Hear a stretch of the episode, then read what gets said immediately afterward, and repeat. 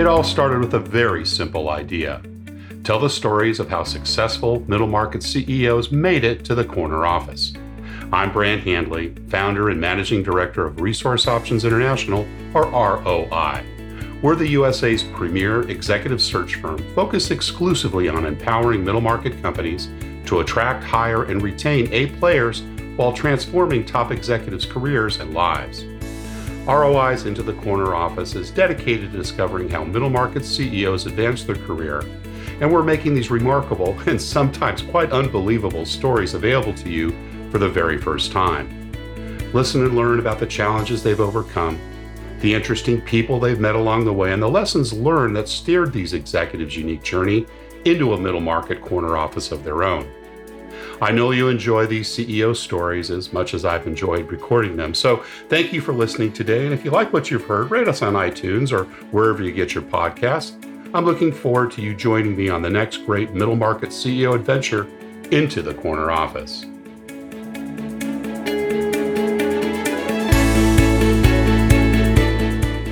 Today, my guest is John Kett, CEO and President of IAA, the leading multi channel vehicle marketplace.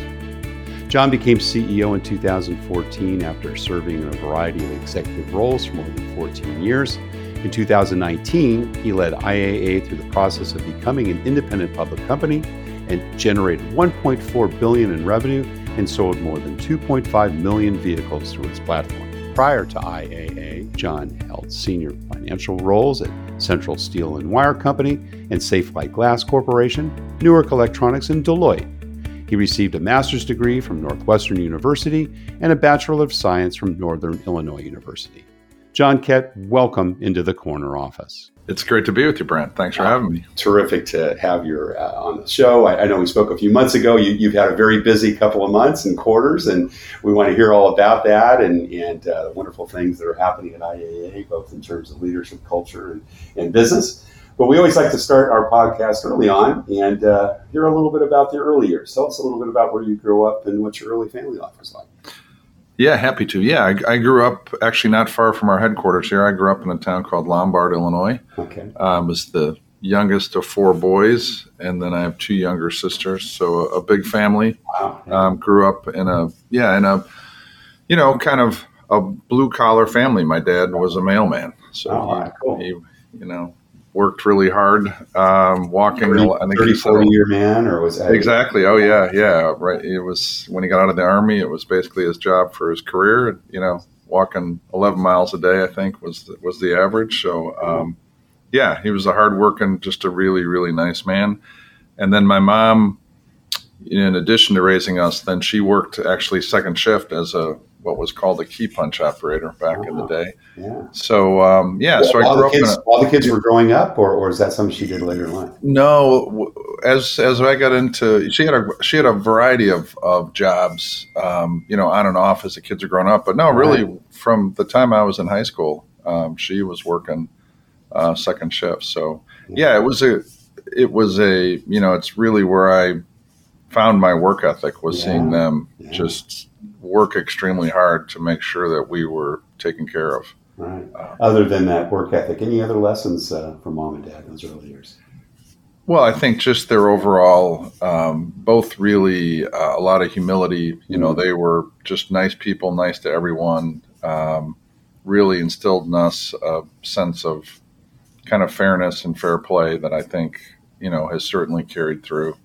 Um, and you know they they were old enough that they were children of the depression, so right, sure. they understand what hardships about. Yeah, and how to save money, and you know what that you know how important it is to really um, you know take care of what you have because uh, they you know they certainly witnessed it firsthand when when it fell apart. So um, yeah. yeah, yeah, no, they were any, big influences, obviously. Any other me, influencers, or were there other teachers or coaches or folks that uh, had an impression on you in those early days? Yeah, certainly. You know, I was a I was a I was a good student. Um, so obviously, a lot of teachers that I you know looked up to and paid attention to. Um, I was a bit of a trailblazer in my family. I was the first one to go to college, wow. so um, so you know, I just you know I was always good in school, and and it it really uh, propelled me to to want to do more. Um, yeah, and I played I played sports. You know, I played baseball and basketball primarily through um, through high was- school. Yeah, uh, yeah, yeah, through Yeah. high school. Yeah, Yeah. yeah. So that was you know a great experience, um, and again learned a lot about myself about about competition and what that really means and Some how. good, good coaches along the way. Uh, Yeah, yeah, some good and some not so good. You, learn, you learn from those too. You do. They do. Let, let's- I know that you volunteered it. Share, share some of the not so good lessons. Was it behavioral in nature, or you know, were there some early things that you picked up? And you don't to mention any names, but No, of course not. tell us No, I, I yeah, I mean, I, I I think the great coaches were the ones that were all about the players and the team and um, and making us better and you know and growing in our own self, particularly when you're a, a teenager. And then Sure. There were coaches that were more about themselves and and winning, and that was the only thing. And even if it meant, you know, kids weren't going to develop, that was more important to them. Hmm. So that yeah, that that definitely uh, uh, rung true with me. It's amazing as a kid how you can pick up on some of those things pretty quickly. Yeah, although I would say that a lot of it didn't really, I didn't connect the dots until later, right? Right. When I realized um, how they had behaved and Right. you know what their what their motives really might have been. Right. Exactly. What about entrepreneurial activities? Anything uh, that you did you know, growing up for extra spending money? You know, um, I I was uh, always had a you know again as I talked about my my family. You know, I did everything from deliver newspapers to to caddy to to you know I ended up getting a job actually in a which was a great job. I uh, got a job second shift after high school working four to ten in a computer room. You know, at a at a at a local business, actually a, a pretty good sized business, and um, so not so much entrepreneur, but certainly learned about business and about kind of a big company again at a young age. Um, a lot of technology that I think is you know certainly was helpful to me throughout my my career. Were you doing coding or, or was No, just like operations, you know, running Yeah. like you know, again, if you're if you're you or your listeners are old enough to remember a time when there was like these big tapes that you had to load, and yeah. and actually even I I was still flipping key punch cards at some point. Uh, I remember Fortran classes. In Yeah, right. I, So, I yeah, say that my son looks at me like, "What are you talking about? How could you Exactly. possibly put punch cards together and put them in the exactly. computer?" right, right. oh, it seems so archaic now. Cool. And and was it kind of a foregone conclusion to go to college? You said you were the first one to go, and I think you were the middle child. So, um, yeah, you, mom and dad you know, support that. um, you know, my parents valued education. They never. My dad went to college, never graduated, just you know here and there a little bit. Um, but I remember, he, so he was a mailman, and I would see him in town. I'd be riding around on my bike with my kids, and and I'd see him, and he would know everybody because he was the mailman, right? So Right. I remember telling him one time that. You know, you got a great job, Dad. I'm like, when I grow up, I want to be just like you because everyone in town knows you, and and I remember him kind of, you know, smiling but saying, "No, you know, I think you can do a lot more than that." And Sit your side. yeah, yeah. Um, so I, I think it was because again, school was a place where I I did well, so I got satisfaction from it. So the the notion of of going to college was certainly, um, yeah, it was something I was going to do. Yeah, and and self financed. It sounded like uh, obviously with all those Absolutely. jobs. Yeah, yeah, yeah. No, absolutely. I mean, a little bit of you know, the economics were a lot different then, but Right. borrow a little bit of money and, and worked in the summers to save and worked when I was in school. Um, so yeah, absolutely self finance. So you went to Northern Illinois University, right? I did, yeah. accountancy. Wa- Was that the the logical choice? Was did you apply to a bunch of different colleges, or was that the closest to home? It was it was a little. I did apply to some other schools. Again, I didn't really have a whole lot of direction. Certainly, again, compared to today's times, you know, I, I met my high school guidance counselor exactly one time, and that was to to go over my ACT score and to talk about schools that. And Northern was close and, and inexpensive, and so and I I actually had been there. I think when I was a senior, I went up with some friends, and it- so it was you know that was kind of the world i was in so um, so or it was it was about as big as my world was so i was like well yeah that's it's an hour, it's only an hour away but it you know might as well have been you know 500 miles away Right. Um, so yeah, no, it was a great experience. Um, and uh, yeah, I'm still still uh, actively involved in the College of Business. I actually have a, a board meeting up there on Friday. So, um, so accountancy as a as a choice, uh, did you kind of always find that numbers came to you easy, or was math something that you excelled at in high school? What, what did you choose that course Yes, I did, and I actually took my mom was a, ostensibly a bookkeeper. That's that was another part of one of her jobs was she was a bookkeeper. So I took some classes in high school actually that I did extremely well on. Mm-hmm. But when I went to Northern, and so I went to Northern, and I um, was thinking about computer science because again, this is the you know the early '80s. It was definitely an emerging. Um, area that you know there was a lot of excitement around it so that's where i started but again, you know, my mother knew she she had seen me and you know had seen what I'd done in high school and kind of knew. Um, so it was always kind of nudging me to try it. And, yeah, yeah, and then um, this is this is actually a, a, good story. So when I was a, Northern actually has a really good accounting program. They they do really really well in CPA scores. They really ranked very highly for for a school that you know is kind of a uh, state school. Um, uh, but as a sophomore, you had to take an exam to actually get into the uh, you know the upper level accounting program, and there was me and a couple of my friends, a, a guy and a girl, a girl who I was trying to date, who was were going to take this accounting test. So I said, "Well, yeah, I'm going to take that test."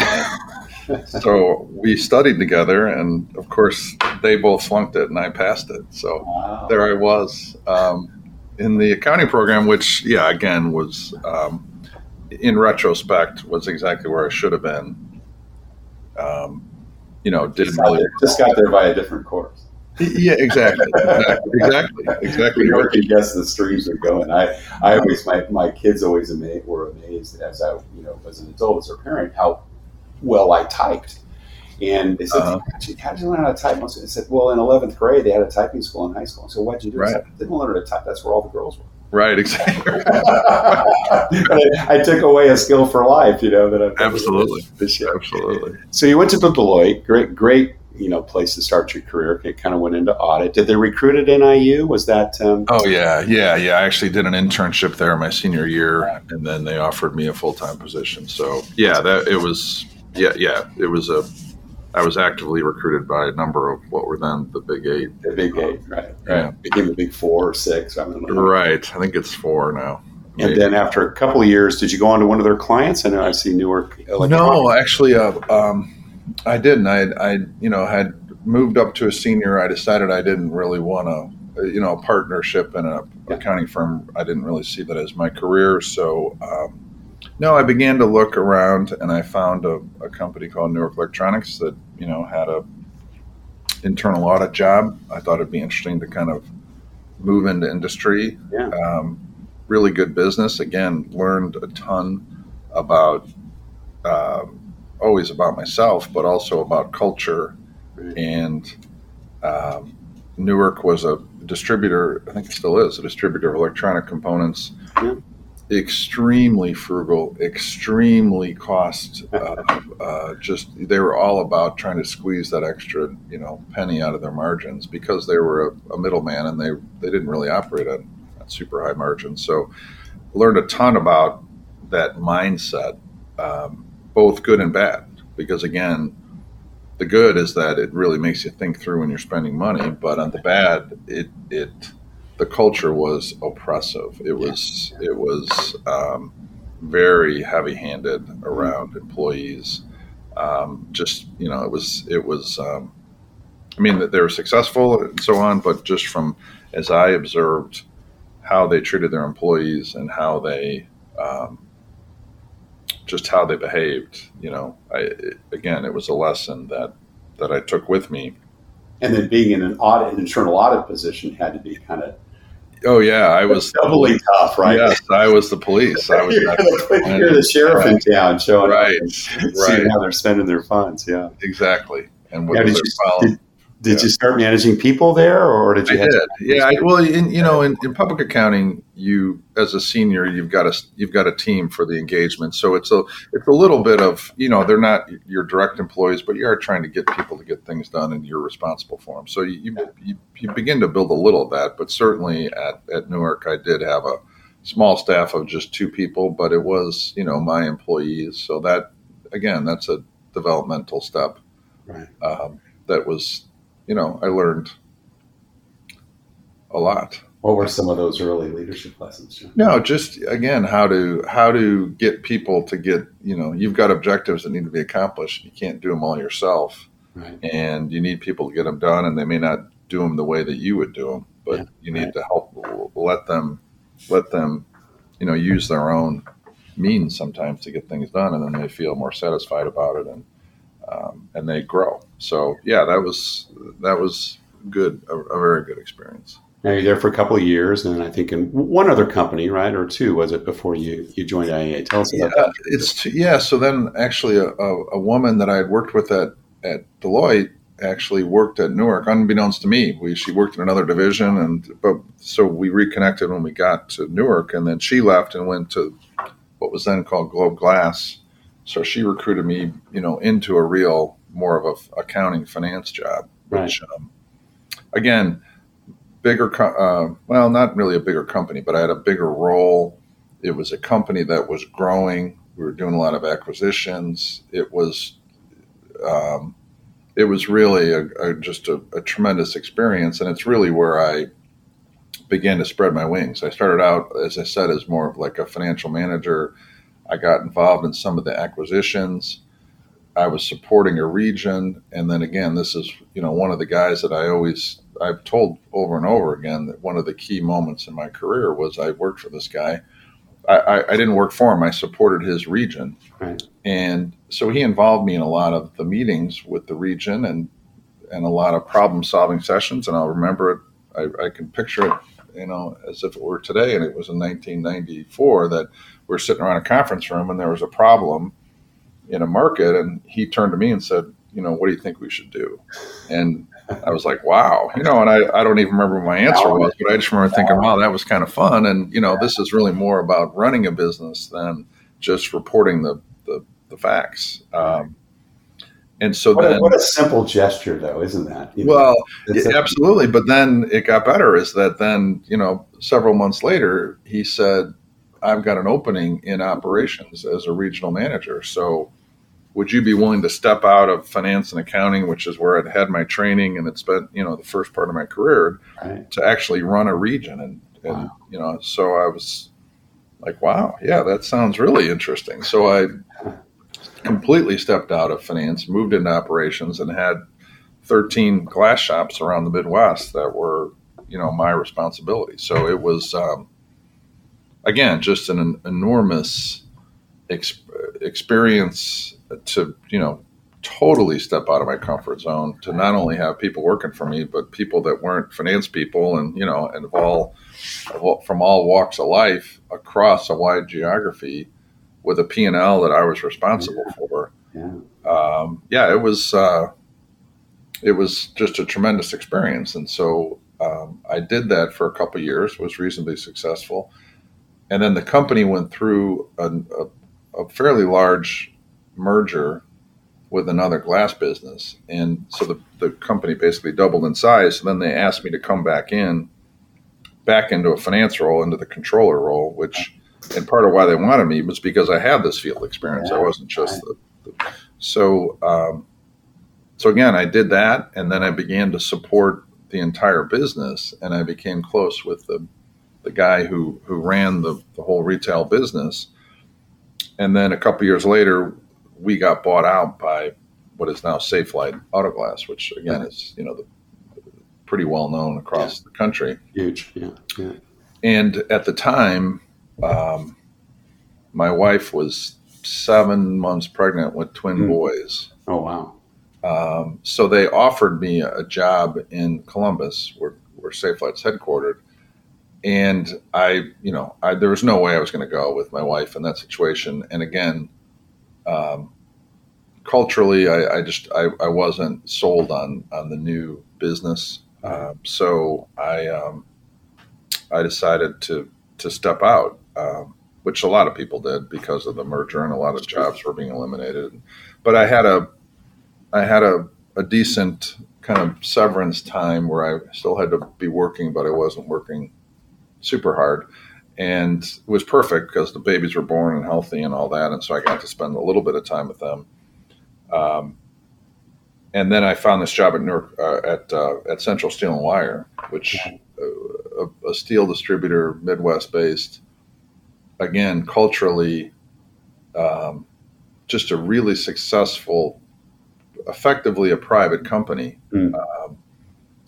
That had really grown. They had one a, a family, the, a man who ran it, and uh, he passed away and, and, set up a trust. So then the mm. company was owned by a trust, and just a very traditional.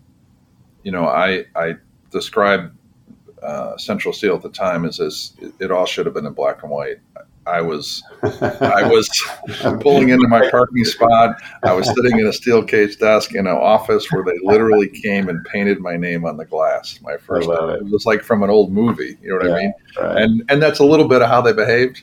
Yeah. Um, they had said they wanted to modernize. That's why they recruited me. That was kind of what brought. That's what led me to it. it was they had, they had all this change that needed to happen, and they needed people to come in and make it happen. But they really didn't want to change that much. Mm-hmm. Um, but it was, you know, again, learned a lot about a culture, a, a, a different culture, um, very, you know, patrician. You know, it was like we're the executives, we run the company, right, we take care right, of you. You yeah. got to show up and work hard for us, but we're going to take care of you. Yeah, right, right. um, not, you know, very little diversity of yeah. of uh, of thought or of of the the makeup of the team. Um, and so then this guy that I had been reporting, that I'd been supporting at the glass business, the last one who ran the entire retail, uh, his name's Tom O'Brien. Tom had come to IAA during the time that I was at Central Steel. He came to IAA, became the CEO, wow. and was in the midst of kind of turning around a business that had been growing but had been for sale perpetually. So he began to to rebuild his management team and so he, you know, approached me and sure went to the people um, he knew. Yeah, yeah, and and it was a it was a risk. I mean, I could have I I could have you know effectively punched a clock at Central Steel for you know twenty five more years or whatever the case would have been. Right. Um, or I could have taken a chance on this you know salvage car auction business that was that was you know relatively small. And like I said it had been through some turmoil and Private, um, privately owned at the time I imagine right? It, it, no it was actually public. Was it was a small Nasdaq. We were Nasdaq traded. We had uh, one um, primary shareholder or lead shareholder that owned it owned you know roughly 20% of the company. Um, and so I came to IAA, and in a in a kind of a jack of all trades role, I, I got involved in some pricing. I got involved in some of the M and A. We were rolling out new technology, so I was very involved in how that was organized and constructed. Did you did you come in in a finance role originally? Or I, yeah, I was reporting to the CFO. Um, I had a, a, fairly innocuous title, um, but I, again, I, I I didn't really have finance and accounting. I had FP&A, and, like I said, pricing, and so I I really was a I was doing a lot of different things, and I was the guy who knew how to get stuff done and could get stuff done, and was and had the again had the kind of perspective of the entire business. I wasn't just looking at the business through the numbers on the page. I was spending time in the field, getting to know people that actually did it and could kind of look at the world through their shoes. Yeah. Again, from some of the experiences I had had going back to the glass company for sure. Um, and frankly, from, you know, I, I look back at my dad and was a blue collar guy that, you know, I, I could kind of look at the world through his eyes. And that helped me in an organization where we have, you know, at the time we probably had 50 locations of, you know, and these are six to eight, ten people in a branch, rarely, you know, there might be a college education, but a lot of them are not college educated. Right. They're, you know, hardworking, industrious, you know, people. Um, and, and so I, yeah, I, I developed some um, rapport with them. I really got to understand the business at a broad level. And then we went through a series of transactions. We did go private then in Right. 2005. So I got my taste of private equity directly, um, you know, from selling the company into operating in a private equity world. Did that become a big cultural shift for the company? you went through that? You know, I, it, it was not, um, n- not really. And I, I give Tom, my predecessor, a lot of credit for really establishing some boundaries with the PE firm on how we were going to behave. You know, a, not so minor example was around compensation, where the PE firms like to concentrate the equity at the senior level because then they, you know, if they have a lot of leverage on you. Tom was adamant that we were going to spread that among the, the team. And so we pushed it down, you know, really deep into the organization to make sure everyone had a piece of the of the pie, which again I think really helped that transition. And um, again, I've something I've learned from and have carried through to this day. Now, when, when Tom tapped you to come over, did, did you have any ambitions at that stage that you might run the company someday, or was it more of a, yeah, this is a good guy to have my wagon, you know, hitched to, and let's go try this new thing out? What, what was going through your mind at the time? No, I, I, I Brant, I'll tell you, uh, right up until the time in 2010 when he came to me and said, "You're my successor. Talk to the board. Everyone's comfortable with you. You know, you're the guy." I was. Uh, there were other senior people in the organization who I, I really didn't. It wasn't. It was. It was never my ambition to yeah, be. head down and tail up on your responsibilities. You were CFO at the time, I think. I was the CFO at the time when I Yeah. thought, you know, and and I was a CFO who had a pretty wide portfolio of, you know, responsibility. I was involved at the customer level. I, I mean, I was doing a lot of interesting things, uh, but I really, I didn't see myself uh, in this, literally in this chair that I'm sitting in right now. There we go. Um, so there you go, listeners. You never know how your career can, uh, you know, change, and, and how obviously the influences of uh, your good work can, can have the impact. I, I want to pivot back to that first regional manager job because I just find Yeah. that fascinating. Not only that you got that great opportunity from the manager that that business unit, but you know, I, I, I was going to ask you about your accountancy background and mhm. you know, did you find that in that first P and L role, how did that help you? Maybe in, in any way, did it hold you back from being successful in that role?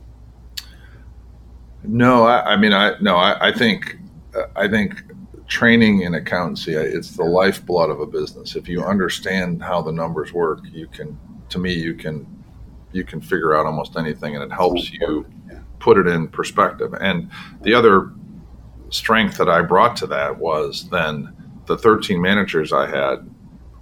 Now we're going to understand how their P&L work because they never had any formal training. They weren't. That wasn't their skill set yet. They were being compensated on it and held responsible for it. So it I, I it actually helped us improve because I could show them how their actions, you know, led to gain or loss, and you know how that impacted their compensation and to a certain extent some of their employees' compensation. So um, no, I, I don't.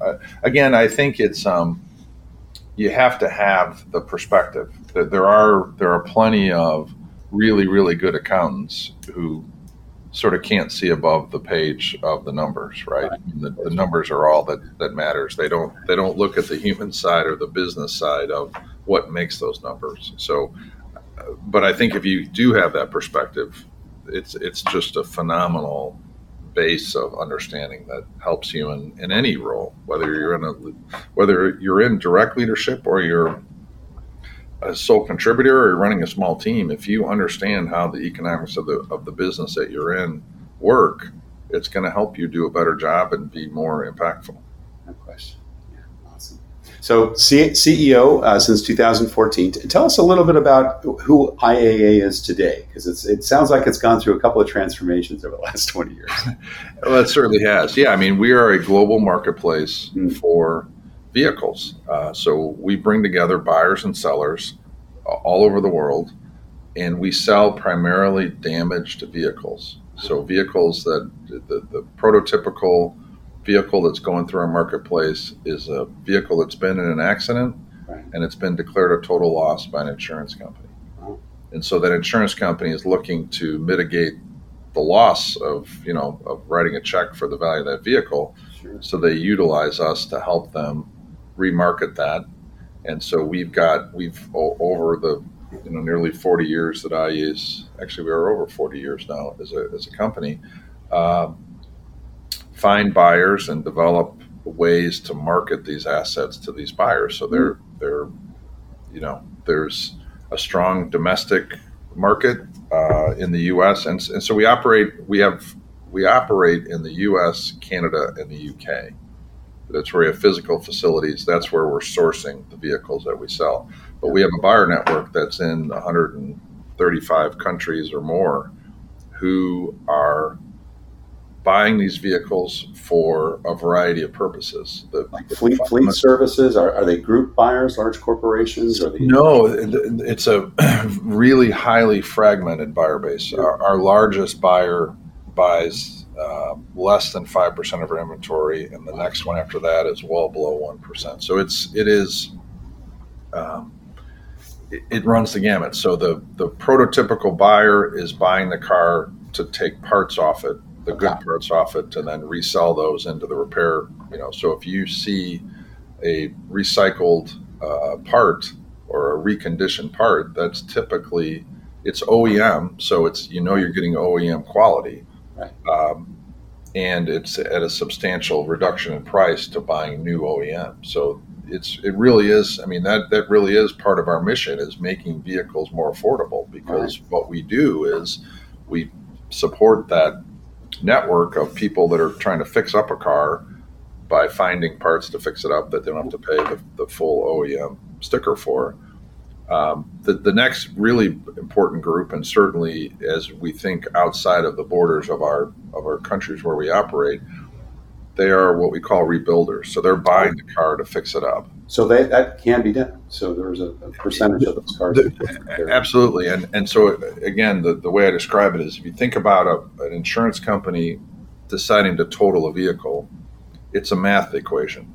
There's a the value of your car yesterday before it got in a crash, and then it gets in an accident. They do an estimate of what the repairs are going to be, and if that repair estimate exceeds some threshold that they've set, which is typically somewhere in 60 to 80% of the value of the vehicle, they're going to declare it a total. Yeah. That, you know, in, in 40 plus percent of the time, the vehicle still operates.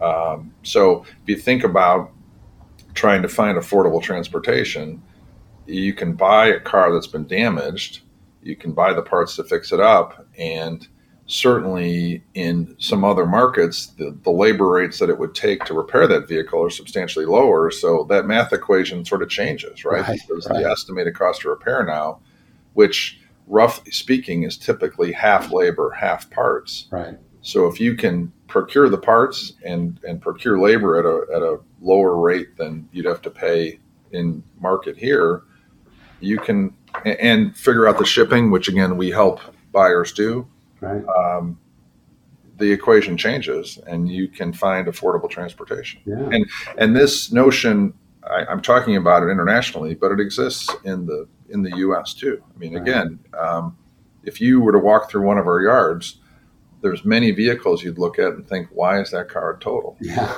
yeah. And and it really is. It's part of the the why we're so excited about this market and continue to be is if you think about vehicles today, the complexity of vehicles that are manufactured, and while there's more and more safety equipment, it is typically on the periphery of the vehicle, mm. so that if there is an accident, those sensors and lights and bumpers, those are really expensive parts. Sure. So if they're damaged, it's going to um, more likely lead to the estimate The total the total loss. Yeah, yeah, very interesting. How many employees now and in, in your sales and in locations, John? Yeah, we have about 4,500 employees. Um, yeah, I think you you cited the billion four, and we, Yeah. we did a little bit more than that last year. Um, we've got 210 locations. We're in all 50 states in the U.S. We're in Canada, across the country, and, and now in the UK in as UK well. as well. Awesome. Well, let's talk a little bit about your your leadership style. You know, John, tell tell us what's kind of changed from those first days of you know being that senior auditor to, to today. Any you know major adjustments you've made along the way and how you you know work with people.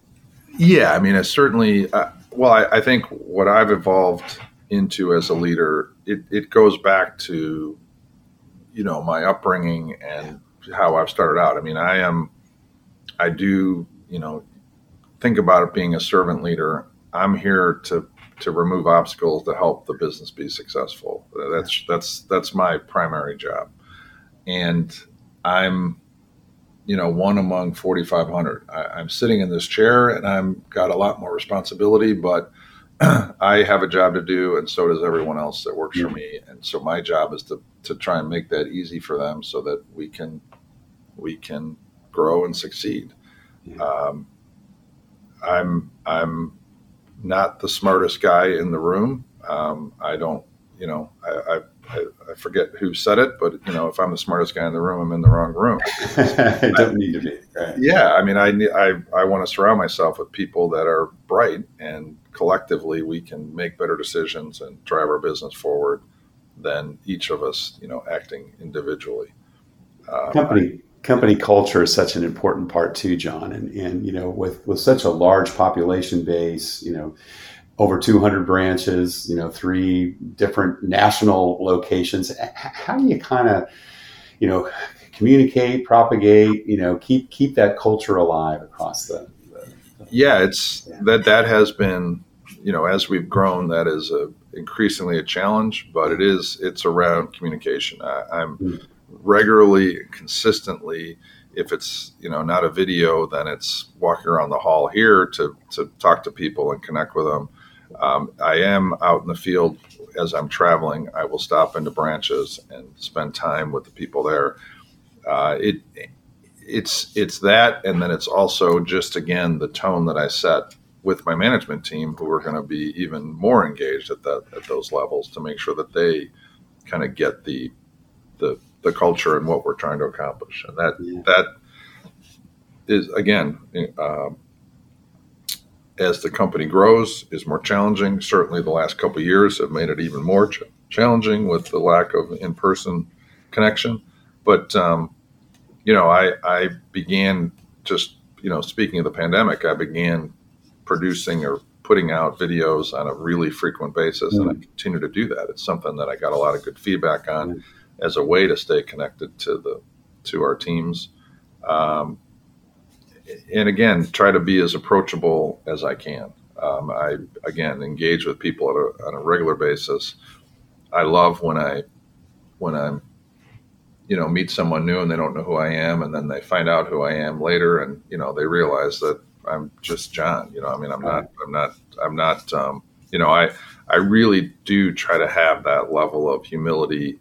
Yeah. Um, again, I point to my upbringing, and and as I said earlier, this isn't a job that I've been dreaming about or planning for my entire career. So I, I think I bring some perspective to it that I'm really lucky to have have found myself here, um, and so I appreciate it. And so I, you know, I make sure that people understand that I appreciate it.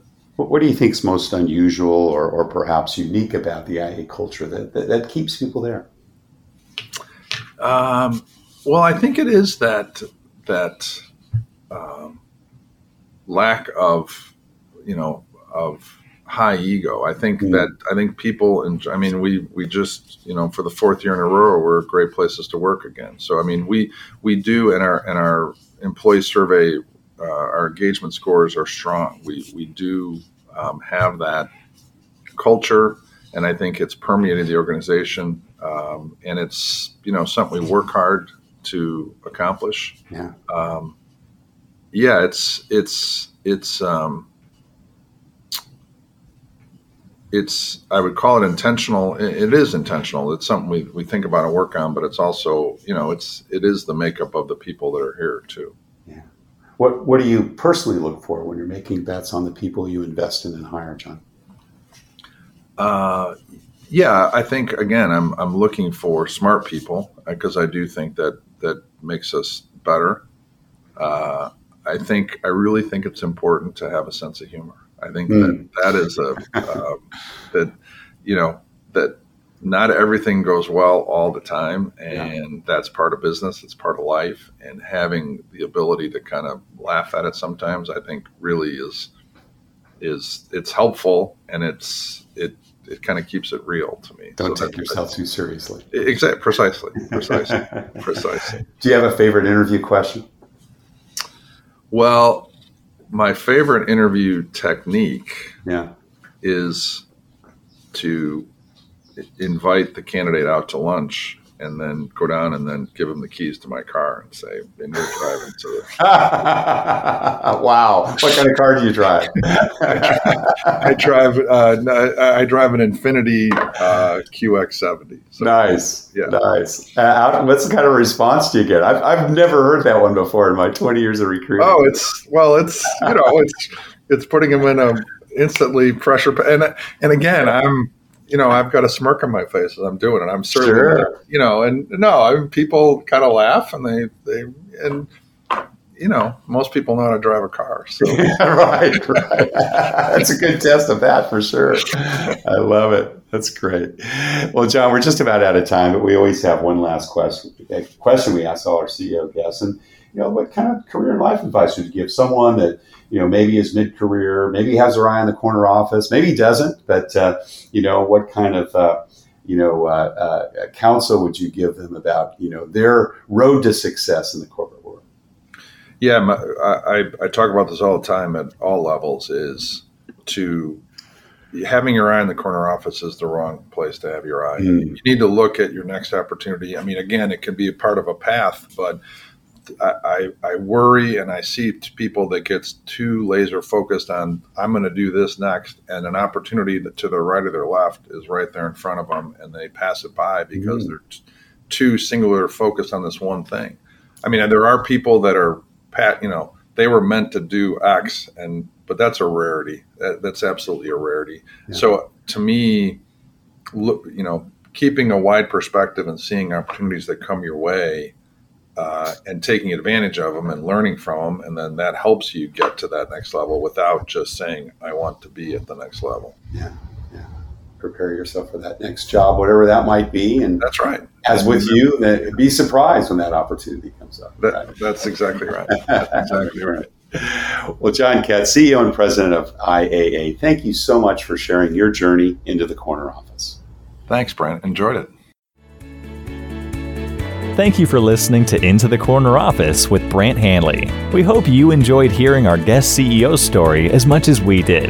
If you want to hear more CEOs reveal their journey into the corner office, please subscribe via iTunes and tell your friends and colleagues. For more information about Brant, Resource Options International, and the mighty middle market, visit www.go4roi.com. We look forward to having you join us for our next episode.